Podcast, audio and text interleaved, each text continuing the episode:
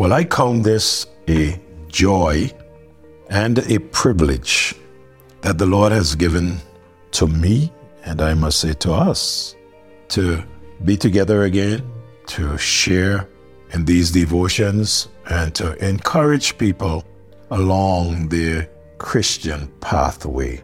I want to thank you for joining with us and listening, first of all. And then I want to say a special thanks to you for sharing these devotions with your friends and loved ones. I want to say that you could never tell how far this will reach if you just share with another person. And not only how far the devotion will reach, but you could never tell how the hearts and the lives that will be changed because you took the time to share these devotions with someone else.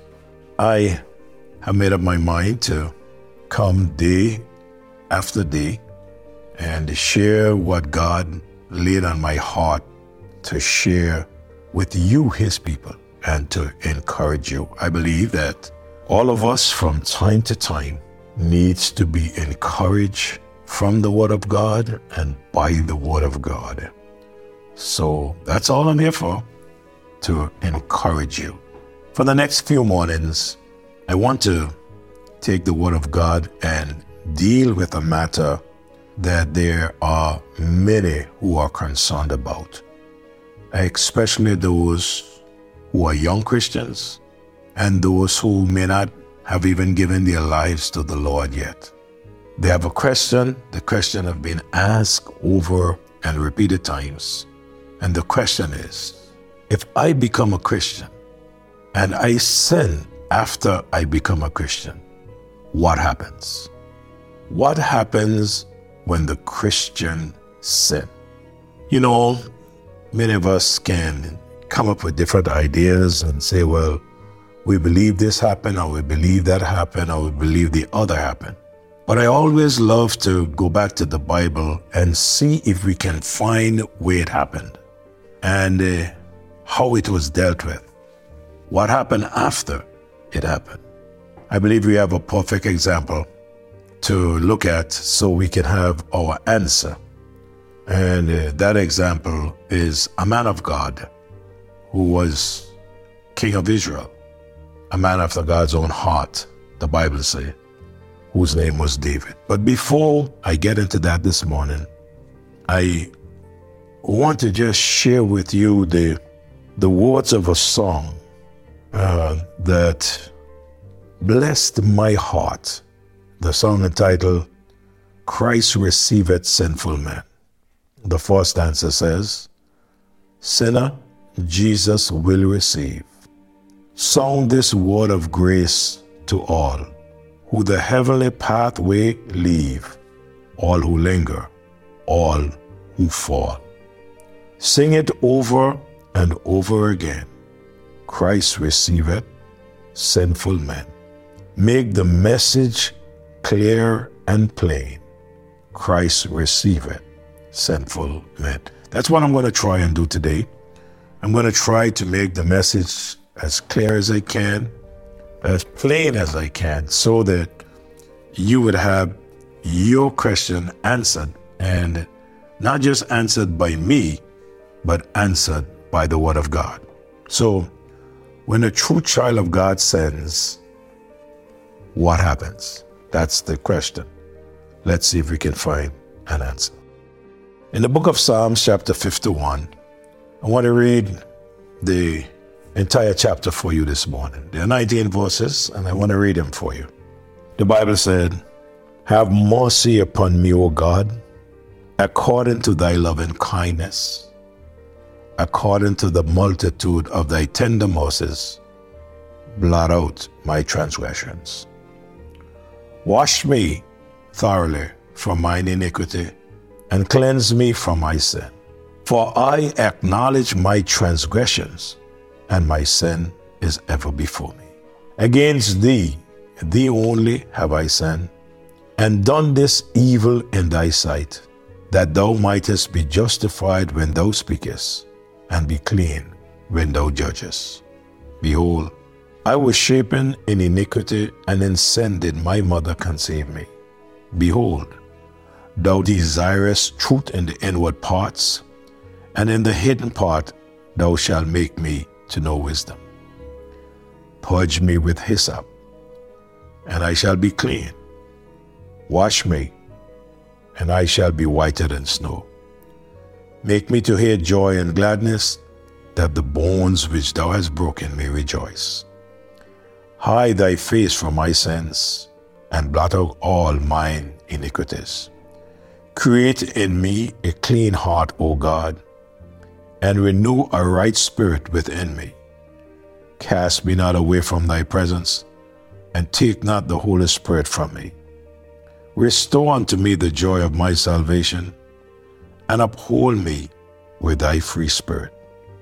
Then will I teach transgressors the ways and sinners shall be converted unto thee.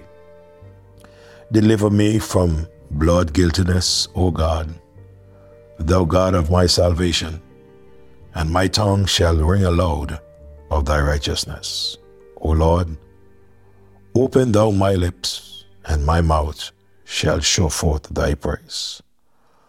For thou desirest not sacrifice, else would I give it. Thou desirest not burnt offerings. The sacrifice of God are a broken spirit. A broken and a contrite spirit, O God, thou wilt not despise. Do good and thy good pleasure unto Zion. Build thou the walls of Jerusalem. Then shalt thou be pleased with the sacrifices of righteousness, with burnt offering and the whole burnt offering. Then shalt thou offer bullocks upon thy altar.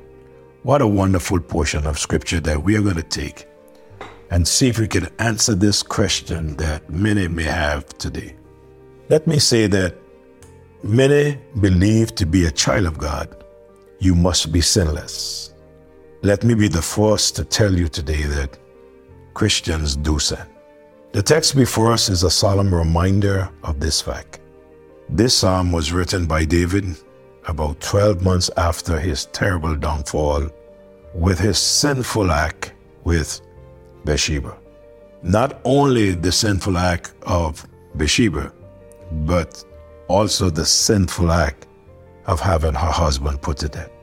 If you read in 2 Samuel chapter 11 to chapter 12, there you will find the account. Time will not permit us to read that, but there you will find it. But we also find that in Psalms chapter 51, after David, this man of God, sinned, we have David confession and we have his recovery.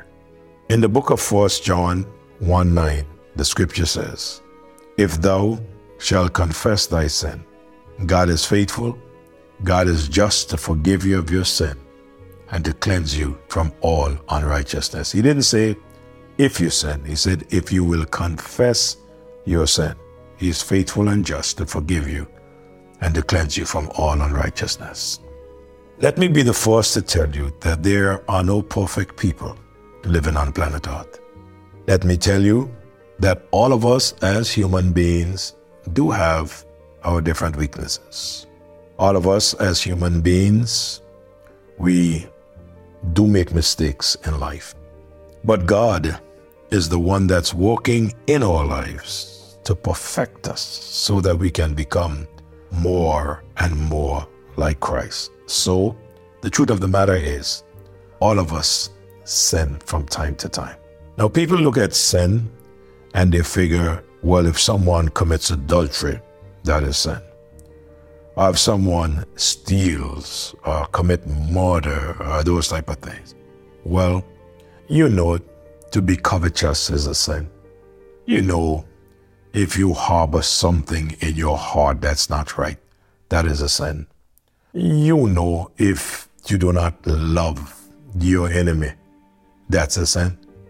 So all of us are guilty somewhere along the line of sin. But what happens if a child of God sins? What happened when the child of God the Christian sin. Does God cast him out? Does he cease to be a Christian? That's the question that needs to be answered. And as I get back next morning, I'll start right there because my time is up for today. Our Father, I am grateful to you that you have given us your word. And you have given us, dear Lord, just about every example we need and the answers, dear Lord, to the questions that we would have. We thank you for Psalms 51. I will take this portion of scripture and share it with you, dear people. God, show them what happens when we sin. I pray you will help us to understand that we are not sinless, but day by day help us to sin less. We love you, praise you, and thank you in Jesus' name. Amen. May God bless you, my dear brethren. Would you please just click that button and share this devotion with someone who will share with someone. Have a great day.